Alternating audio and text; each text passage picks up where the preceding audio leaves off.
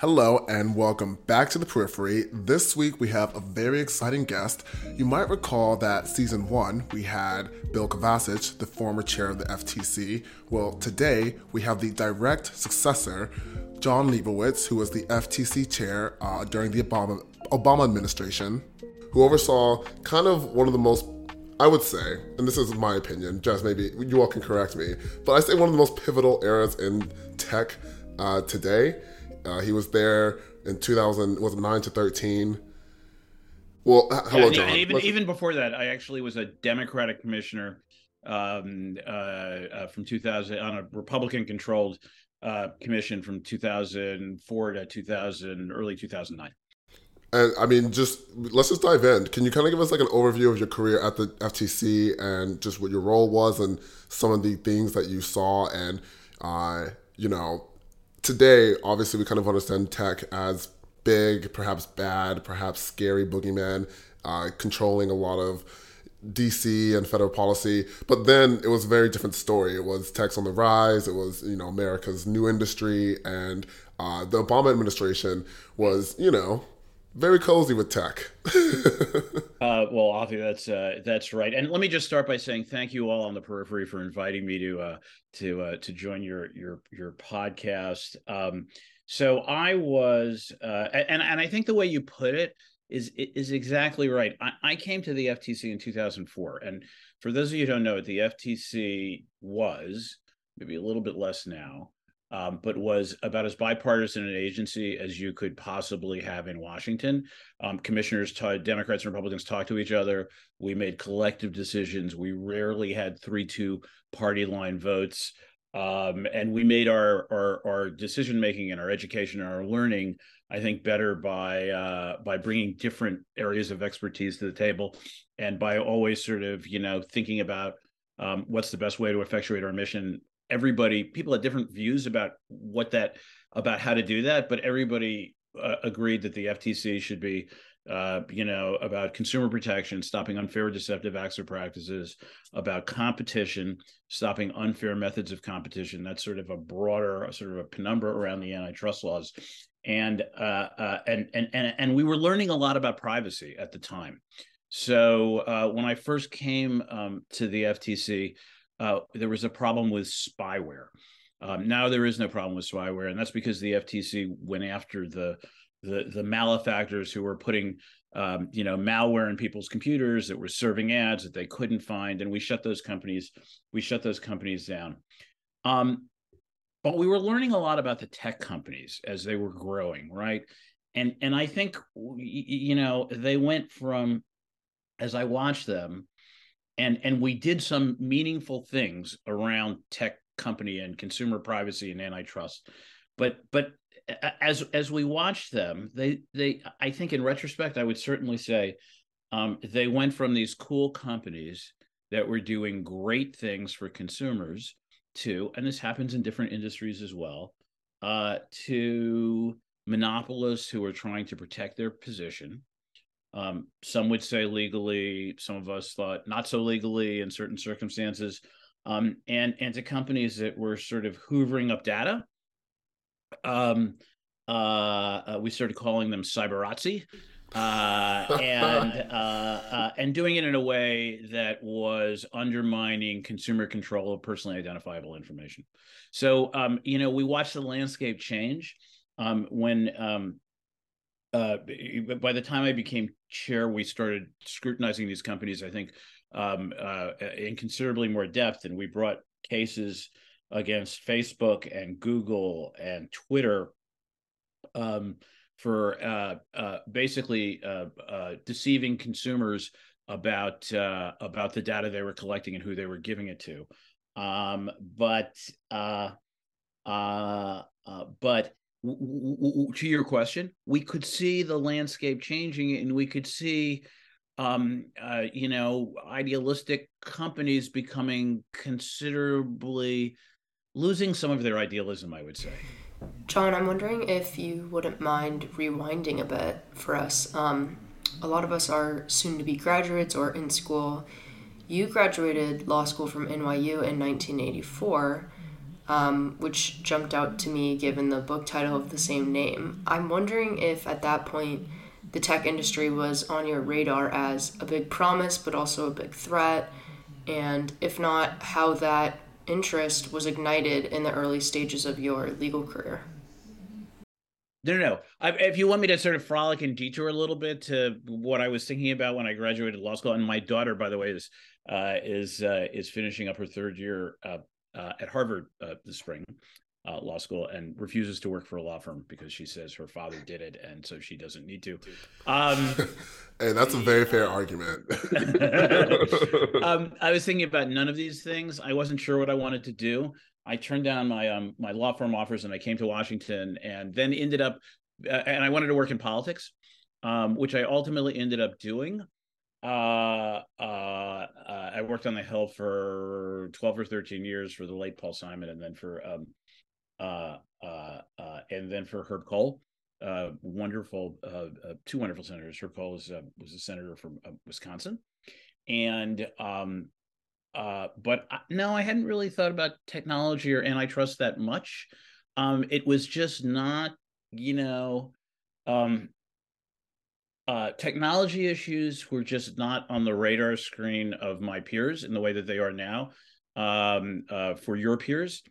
And antitrust, I came late to. I started, uh, I got interested in antitrust when I started working in the Senate, and uh, and then um, uh, as as as as Senator Kohl got more senior, and he was a progressive business person from Wisconsin. He ended up chairing different subcommittees. Um, and in his last, uh, in my last uh, three or four years with him, um, uh, he chaired the antitrust subcommittee, and I got really interested in antitrust issues.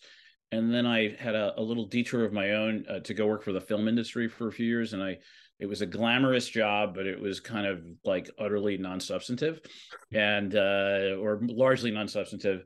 And then I had an opportunity to go uh, onto the FTC. I was just the luckiest. I was just it was just totally serendipitous.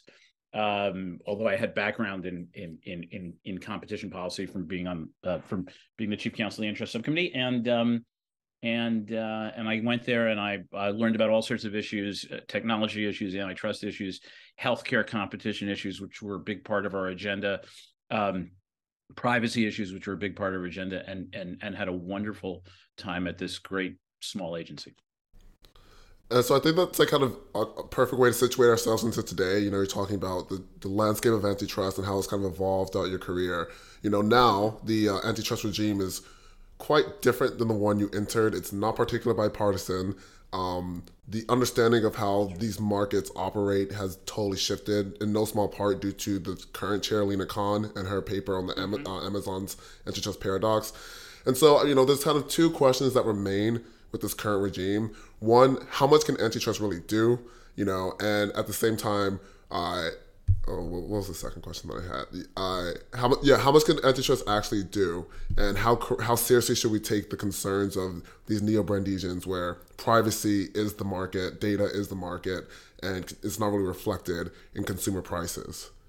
So I so let's let me let me take those questions in order, uh, yeah. and they're big que- they're big meaty questions. Um, I, I would say that um, uh, antitrust can do a lot if it's properly interpreted. So, um, and and uh, and and this is where I think the neo-Brandeisians have done a very good job of questioning conventional wisdom and making people think, at least some people think, a little bit differently about antitrust. And on some issues, and I can come back to this, um, the consensus has changed as a result of the neo uh, Brandeisians, even though I think you know probably most people, certainly on the defense side in the antitrust community, don't like to call them neo-Brandeisians. They like to call them hipster antitrust people. You know, as a derogatory way. Wearing They're quite mainstream for hip you know. for hipster. they they they they they may be. So um, if you look, anti there has been really only i mean the antitrust laws in the last 30 years have been, for the most part, about the courts uh, uh, uh, redefining antitrust in a fairly cramped way. But one of our biggest uh, uh, victories, and it was not me; it was the entire commission who was foursquare behind this. Was um, winning a case in the Supreme Court to stop uh, pay for delay pharmaceutical deals.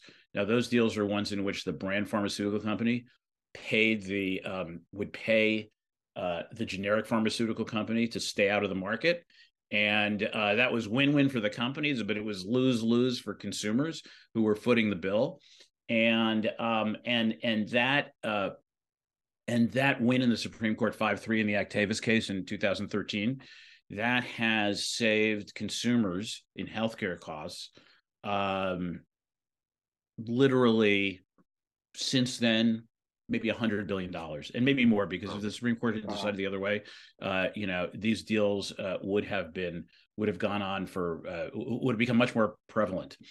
And um, so i believe antitrust can do many um, uh, uh, uh, important hold on a second i have something sorry um, uh, can do uh, really important things for consumers and for competition. And if you believe that you know competition is the best way uh, to benefit Americans and to benefit consumers, uh, then it can be really important. I do think um, that uh, uh, that um, the way the competition laws are interpreted now it's hard to win cases. And indeed, I'm not so sure we would have won our Actavis case, which we won 5 3 um, with this Supreme Court.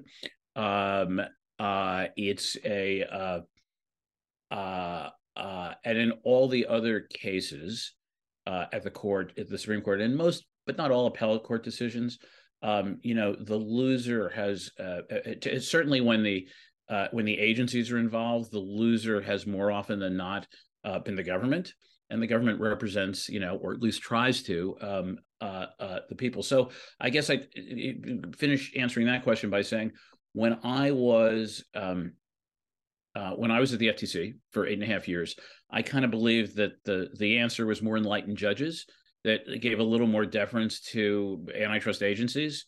Um, and and and and now in the wake of 10 more years and 236 Trump appointed judges. I uh 206 236 yeah oh wow he they were he was they were very efficient um and some of those judges are very good. So i don't mean to you know i don't i don't mean to to to, to say that uh that i um uh the, the, the, that i'm averse to all of them. I'm not. Uh, uh, but in the wake of, of, of of those judges that were appointed, who are for the most part conservative on antitrust and comp- and, and consumer protection issues and agency deference, um, uh, you know, we probably need to change the laws because uh, because like the antitrust laws, a magnificently broad delegation of power uh, to the courts and to the agencies. Um, uh, uh, they're just in our in in in, the, in certainly in the near and intermediate future they're just not going to be interpreted differently so you know the antitrust laws aren't uh, the, the antitrust laws are about promoting and ensuring competition to benefit consumers and if they're not doing if if the courts can't interpret it properly you need to change the law so that only answered your first question why don't you ask the second question again for our listeners on the periphery uh yeah it was, it's more about you know there's all these concerns you know i think the neo-Brandeisians are concerned about how big these companies are. They're concerned about kind of the surveillance capitalism, so called, that they're ushering in, mm-hmm. and uh, but it's not very clear on how to remedy that. So it's kind of a two prong question. It's just you know what are the remedies or what is the metric of success? Is it in these companies? Is it making Facebook and Instagram and WhatsApp separate companies? What? How do you actually undermine that business model that kind of incentivizes these conglomerates, these huge mega trillion dollar companies? Right. Well, I, I guess I, I take a, a, slightly different perspective, but not entirely different, in the sense that I think if you if you get to your big dominant position by virtue of the the um, the the the impressive technology that you've developed, that's not a problem for me. The the problem I think comes when you engage in when you engage in ex- what antitrust lawyers would call exclusionary acts, uh, bad acts that effectuate that that, that either um, um, uh, uh, involve attempted monopolization or monopoly maintenance, and and I think there's some evidence that um, that some of the some of the large tech companies have done that. There's certainly uh, multiple lawsuits uh, uh, against uh, uh, Google and Facebook at this point, um, and and they are very serious. And we had a long investigation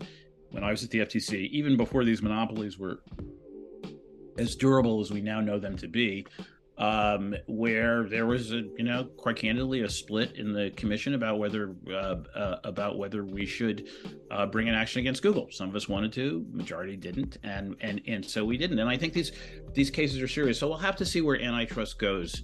Um, you know how these cases uh, come out. I, I, do kind of think that they are um, oh, and I'll give you another example too. Um, so the FTC has a a case uh, against Facebook to undo um, uh, some of its acquisitions, uh, uh, uh, Instagram, WhatsApp, and and the better time to have done that um, would have been um, when they tried to buy these companies, uh, and and there just wasn't a will of the majority of the um, of the commission to bring in action.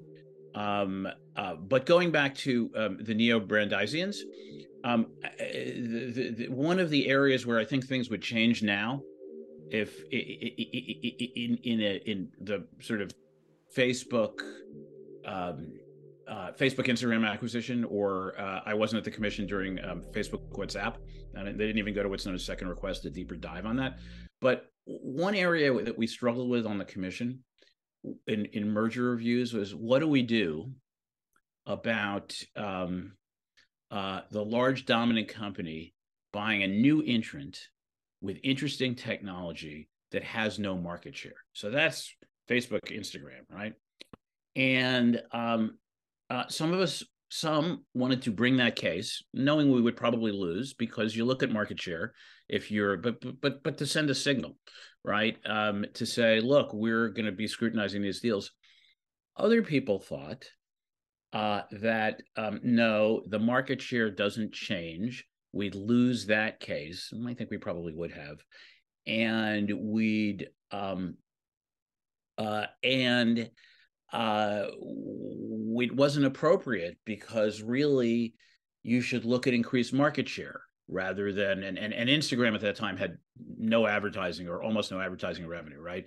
So what's known as for those of you who've taken um, antitrust, you look at the HHIs. If you see a big delta, people smiling because you had to learn that stuff. Uh, and uh, if you see a big delta uh, uh, uh and an increase to a concentration level, um, then you know it's a presumptively illegal transaction. Um, and uh, but, but here the deltas didn't change. There was no more increased. Uh, the HHIs didn't go up uh, because one company had all the one company had a, a, dominant market position. The other company had zero market position. They had no advertisers. So I think today that would. I think today Republicans and Democrats would look at that with much more. Um, uh, would scrutinize a deal like that much more, and that's an area where I think it's important so that's another area where antitrust can be effective, right? Is stopping dominant companies from buying new competitors. And I think that's an area that's changing and where antitrust is is actually uh, going to um, uh, uh, be more forceful in protecting in protecting consumers. As as for other parts of the neo Brandeisian agenda, um, I, you know, I think there's too much. I, I, would say this. I agree with a lot of it. I'm probably not. I'm probably not a charter member. I am probably something more like a fellow traveler. Uh, and uh, but I think we all should agree there's too much concentration. The antitrust laws in there, as they've been effectuated, um, have let too much concentration come about through mergers uh, and um, and you always need um, you always i think i think if you believe in the marketplace of ideas you are always better off with hearing um, uh, with with having a forceful group on the left that um, uh, that's a sort of an advocacy not a group, but but but, but uh, uh, people who advocate for a particular position, because then you listen to them. And these neo Brandeisians, Lina Khan, Tim Wu, who worked at the FTC for me when I was at the commission, and who would be a great if you haven't had him on the periphery, he would be a great guest. Um, and I know, and one of you guys teaches, uh, one of you guys is at Columbia where Tim is back teaching. So, um, uh, uh, so I would encourage you to bring him on. Um, so, so, so Lina and Tim are probably the two most important people in this world. Um, uh, uh, maybe Barry Lynn at the Open Markets Institute, who's been an advocate. Um, and uh, uh, you know, we're better off when there's a marketplace of ideas where where everyone can uh, uh, can have their say, and uh, the people who are appointed to enforce the law um, uh, can you know listen to them and learn from them, and disagree with them sometimes too. When I think of the neo-Brandeisian movement, I think of this idea that antitrust might be a useful vessel for problems that you know, on first blush might not seem like competition problems, though they're arguably downstream of competition problems. So instead of price fixing, we're talking about consumer privacy, for example. But of course, something like consumer privacy doesn't exist in a vacuum, and any antitrust regulations could have ripple effects that go beyond the scope of American industry. I'm thinking specifically of the national security context and there's probably a debate to be had about whether antitrust's goal of fostering innovation by focusing on protecting incentives to innovate overlooks or blocks um, another path to innovation, namely information sharing and combining capabilities. But um, that aside, I'm wondering whether national security dynamics are a consideration within FTC decision making, or maybe whether you personally see those as being intertwined. Well, so let's let's unpack that um, a little bit. So, national security issues are sort of on the periphery of the FTC. But I happen to be having dinner with um, with a high-ranking current government official, a cabinet person, last night, um, and uh, just coincidentally, and we were talking. He was talking about the work he was doing with the FTC, my former agency, on some national security issues. So they they they, they do come up um, uh, and it was uh, probably a cross agency, um, a cross agency initiative involving the SEC as well. So those issues do come up, even if they're not in the core of the uh, of the agency's jurisdiction. The the um,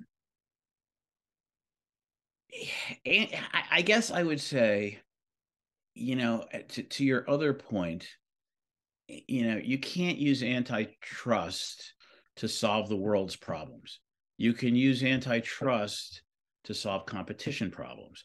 And sometimes, by the way, the market is the market for the collection of um, of uh, uh, of data. And so, you know, so antitrust can be useful in ensuring um, uh, uh, ensuring a more even playing field for data collection, I suppose. Um, and and and that's important. But but but when it comes to a variety of of of you know of problems in society uh, for example wealth disparities and um, uh, and and civil rights issues uh, which is which are talked about in the neo-Brandeisian um, uh, world as as things that antitrust should be looking at. I don't think you can. I don't think on, under most circumstances you can reach uh, you you can reach those problems. And although it is terribly dysfunctional and has been for quite some time, you know the way to respond to those problems is often um, is often it's often better to have the legislature or lawmakers or Congress do it. Uh, um, so so let me just and I want to come back to privacy for one second if I can. Um, so the FTC is now has now started. So 12, 10, now 11 years ago, we wrote a major report when I was at the commission uh, because on, on privacy and the need for better privacy protections. And it was kind of designed as a guide to lawmakers to pass a privacy law. Um, and um, for 10 years, uh, uh, we have been uh, waiting for that privacy law to pass. I've actually been doing pro bono work on it there's been some signs of Congress waking up in the last year. Seriously, Pe- do people think that they'll get a bill passed? Well, I am unduly optimistic about this. I think they're going to pass a bill in the House. Um, and I think they're going to pass a bill in the House, and there'll be a lot of pressure to pass something in the Senate. Uh, last year, a bill came out of uh, the Energy and Commerce Committee mm-hmm. by a 53 to 2 vote. And ironically, the person who was holding it up was Nancy Pelosi for because she was getting some bad advice from um, from um, people. But this is just by far the by most far. optimistic, the most by a lot I've heard about right. privacy. Well, if, you, if, you, have me back in two years, I'll probably be eating some crow on this, but I hope not. um, and so, so, um, so, so my point, my point about the FTC is, um, after 10 years of anemic response, even though there's a huge bipartisan support for, for, for privacy legislation, Congress hasn't gotten it done. And the FTC is taking a shot at a privacy regulation. Now, I think that's actually a really good thing for the commission to do. Um, and, and I'm also very supportive of the commission's uh, initiative, which is more of a competition initiative on on non-competes uh, to ban non-compete clauses because you know even if they're not really enforceable, if you work at McDonald's, you're not likely to know when you read when your boss tells you you're not allowed to go to you know Burger King and get three dollars more an hour. You may not know that they're not enforceable. So I think these are great initiatives, but it is but but one is they will be tested by a conservative judiciary, right? You know, under major questions doctrine, a sort of, you know, kind of fairly new doctrine that was kind of, you know, off in the off in the distant right until recently, and now is, you know, part of Supreme Court jurisprudence. And um uh and and it would be better if Congress, you know, if Congress passed laws uh, uh, in these areas rather than the uh, rather than the FTC trying to initiate a rulemaking. I don't blame them for doing this. I think they're doing exactly what they should do, um, and and and and and uh, particularly on the non competes, it's a very much a neo Brandeisian um, uh, uh, initiative. We're consistent with with their views, um, and and and I'm strongly supportive of it. But you know, at the end of the day, whether it's privacy or whether it's um, uh, or whether it's non-competes or something else. Um, better for Congress or junk fees, which is another great initiative at the FTC. Um, it's better for um, the uh, uh, the uh, it's better for Congress to pass these laws. Doesn't mean doesn't it doesn't mean you shouldn't take a shot down the field, uh, but um, you know they're only a you you're you are stronger at least in effectuating things when you play within your wheelhouse as opposed to you know at the outer at the at the outer limits of it.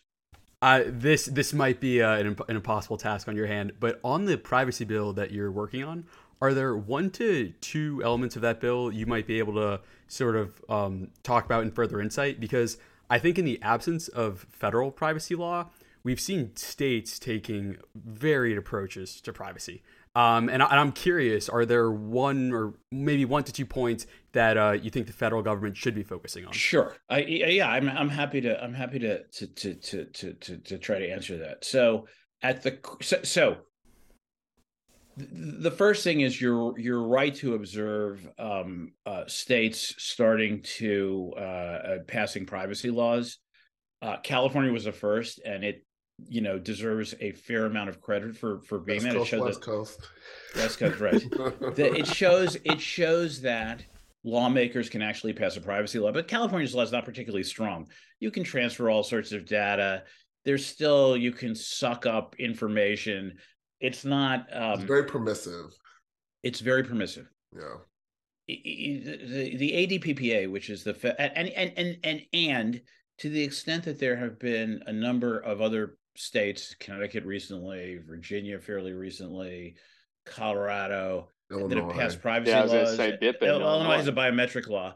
Um, they, they've been fairly permissive as well, and they've been written with the secret hand of of large technology companies supporting them.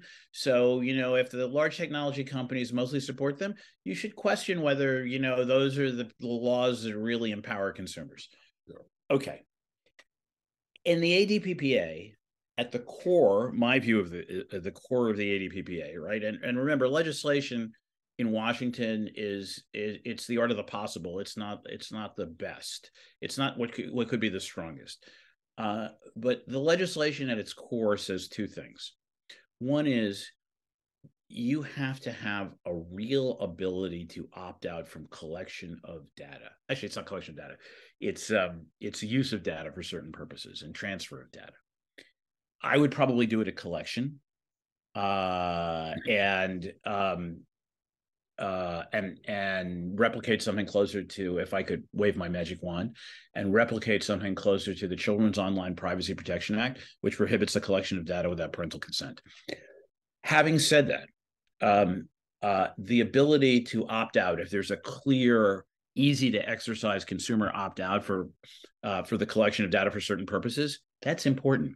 And then when you deal with categories of sensitive information, so think of healthcare information not within HIPAA uh, or financial information, um, companies have to get an affirmative express consent. So something stronger than, but like an opt in um, for you to use your information. And they can't say to you, uh, uh, uh, you know, take it or leave it. They can't make you a take it or leave it bargain.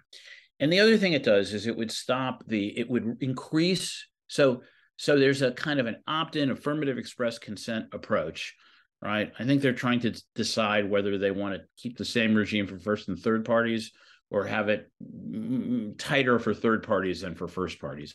That's a reasonable debate to have. Another thing it does, which I think is critical, is it raises the COPPA age. Doesn't do it quite like by raising COPPA, but effectively raises the COPPA age um, from 12 and under to 16 and under. And you know what? When COPPA was passed, the Children's Online Privacy Protection Act in 1999, I think, or think 1999, maybe it's 2000.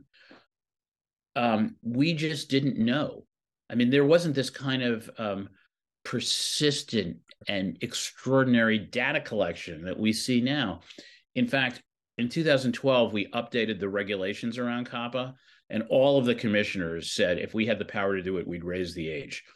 And one thing we did was we put limits on um, precise geolocation information, um, which we could do because um, in 1999 or 2000, whenever COPPA passed, nobody had ever heard of precise geolocation information. At least no one who was writing that law. But they gave us enough regulatory authority uh, at uh, at the FTC so that we could um, so that we could write a regulation or a rule that prohibited that kind of collection without parental consent.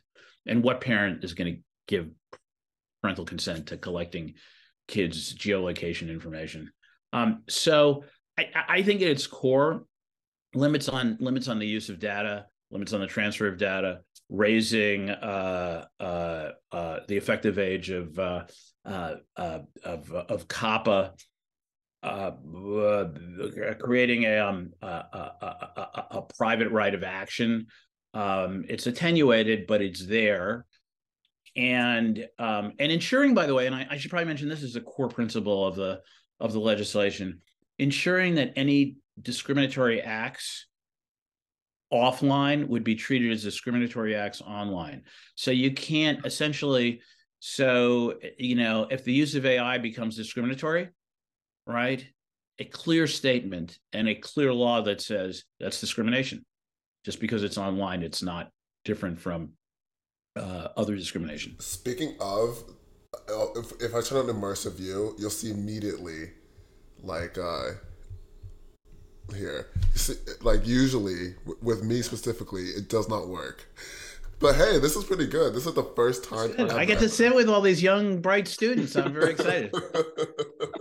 Yeah yeah Jon in the same vein of uh, adam's question um, you know, in the absence of comprehensive federal legislation, I think we've seen other executive agencies flexing their powers as well. The White House, the DOJ, especially in the privacy realm. Um, with the executive order on signals intelligence in the fall, uh, the DOJ's new data protection court, um, all of those things kind of do align U.S. surveillance standards with the EU. So I guess I have two questions. 1st mm-hmm.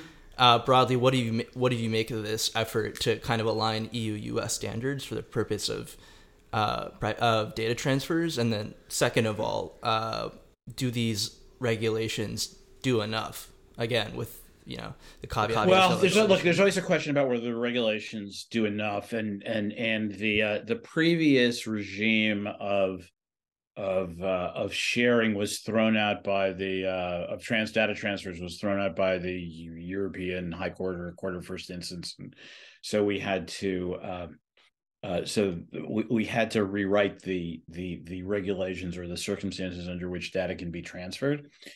Uh, so, I, you know, I I tend, I, I I I strongly believe we have to have. I mean, you know, one of the reasons why we want a federal privacy law is because data doesn't remain in any particular state, right? And you don't want a crazy quilt patchwork of of of, of conflicting state laws. Um, and the truth is, as you know, data doesn't remain um, in uh, data doesn't necessarily remain in any country, and you know, uh, and consumers are benefited sometimes, not always, when um, when data transfers are facilitated. So I think you have to have a regime that does that. Is this regime is this regime strong enough in terms of protecting consumers? Um, I don't know the answer to that. Uh, uh, but but but I'd also say that if you can bring actions against malefactor companies that are malefactors and are violating privacy laws, whether it's the the the regime in the EU or whether it's the you know a hopefully soon to be regime in the United States or just the FTC Act, which is the fallback. Um, uh, that's a uh, you know that's part of the way in which you ensure that data transfers are um, uh, you know the data transfers are consistent with uh, consumer sovereignty and then you know in, in, to the extent that the, the, the, there are questions and they're very legitimate ones about government surveillance right which has sort of animated some of the concerns in europe those are also really gnarly and um and you know we as a society need to keep on working on them because we don't want um uh, we don't want government to needlessly uh, or or without a, a a important justification, like you know the potential for imminent harm. Um, uh, we don't want government, I think, uh, you know, collecting information on citizens. I mean, I have a short answer to your question. I mean, to no, it doesn't go far enough, but that's my own opinion.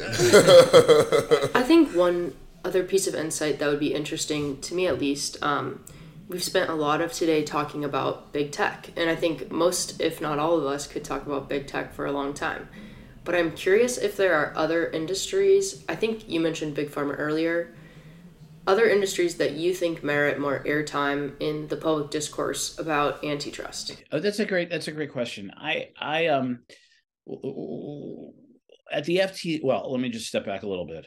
Um, at the at the we always took an, an approach that's sort of uh, uh, uh, utilitarian or Benthamite. I guess Jeremy Bentham is the person who coined this phrase: "Greatest good for the greatest number of people." So, where can how can you be the most opportunistic in stopping uh, things that harm consumers? So, at that time, it was certainly um, particular bad acts by the pharmaceutical industry, also has spent a lot of time on other healthcare issues like hospital mergers, because a lot of times hospitals want to merge and nonprofits act like for profits. A lot of hospital companies are nonprofits, um, but they don't act like nonprofits. And um, and those uh, those hospital mergers increase costs. So we spend a lot of time on healthcare.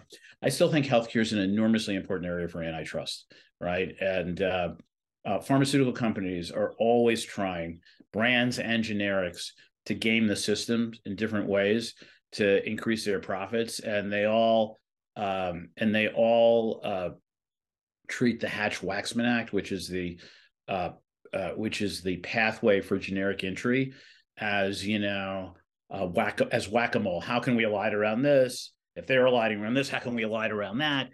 Um, uh, pay for delay pharmaceuticals, where the brands paid off the generics, was really uh, the the most noxious because it was the two companies it was the two sides colluding at a high level and companies colluding at a at a very specific level.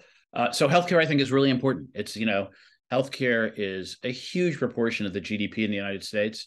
Uh, that's not uh, i think it's something like 18% that's not sustainable um, and it's not acceptable. So you go where the money is right um, tech is a big area for i think i think there's a reason why people talk about big tech when they talk about um, uh, technology uh, when they talk about antitrust, and that's because these dominant companies are the biggest companies in the world, and they seem to. And there's a high level of concentration uh, in each of their complementary industries, and um, they're not really entering into each other's markets. Uh, as often as we'd like to see them. There's a little of that. Uh, and you know we benefit with more competition we consumers around the world um, but i also sort of uh, you know but but but so, so, so, i think of those as two of the biggest areas i would probably if i could again if i could re- rewrite the antitrust laws i probably wouldn't change them only for companies with over, over 600 billion dollars in market cap Judd. Uh, i'd probably change the case law a lot that of the case awesome. law over the last 20 or 30 years so it applies in any marketplace it makes mergers harder um, it, it makes monopolization cases or unfair methods of competition. That was, dude, that was so uh, interesting. unfair methods I, of competition cases easier to win for the Justice Department Antitrust Division for the FTC.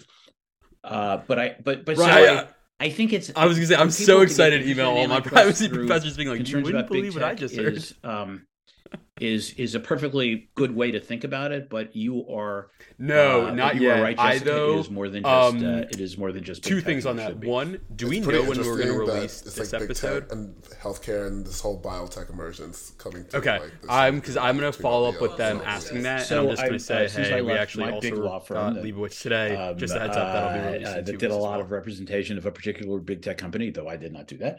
Uh, uh, and pharmaceutical companies too.